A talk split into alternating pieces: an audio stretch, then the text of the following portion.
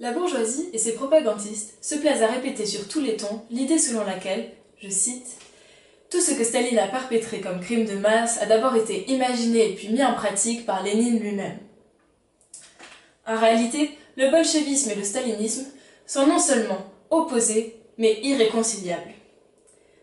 La révolution russe mit en place une économie planifiée, véritablement démocratique, qui libéra la population de la misère, de l'oppression et de l'exploitation, pilier du capitalisme. Ce système introduisit pour la première fois les travailleurs dans la gestion directe de leur société.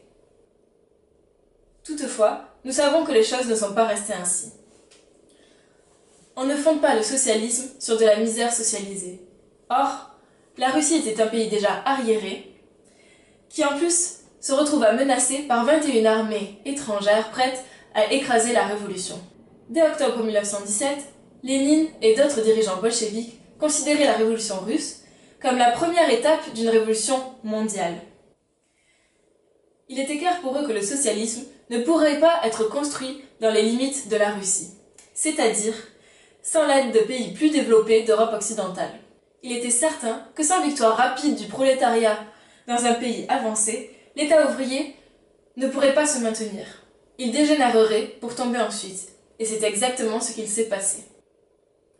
L'échec des autres révolutions européennes, notamment de la révolution allemande, isolèrent pour trop longtemps la révolution russe, et une caste parasitaire bureaucratique se forma.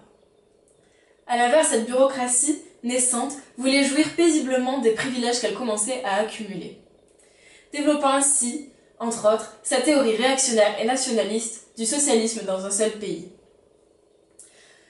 Elle fit également dégénérer toutes les tentatives suivantes de révolution afin de se maintenir.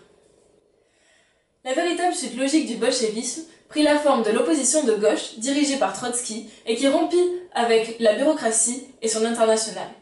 Mais dès la deuxième moitié des années 20, la bureaucratie stalinienne les persécuta, et à la fin des années 30, les procès de Moscou se soldèrent par l'exécution de la plupart des dirigeants bolcheviques d'octobre 1917.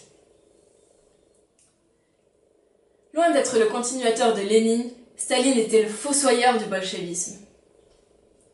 Le représentant d'une couche bureaucratique qui, sur fond de misère et d'isolement de la Russie révolutionnaire, s'est élevé au-dessus de la population.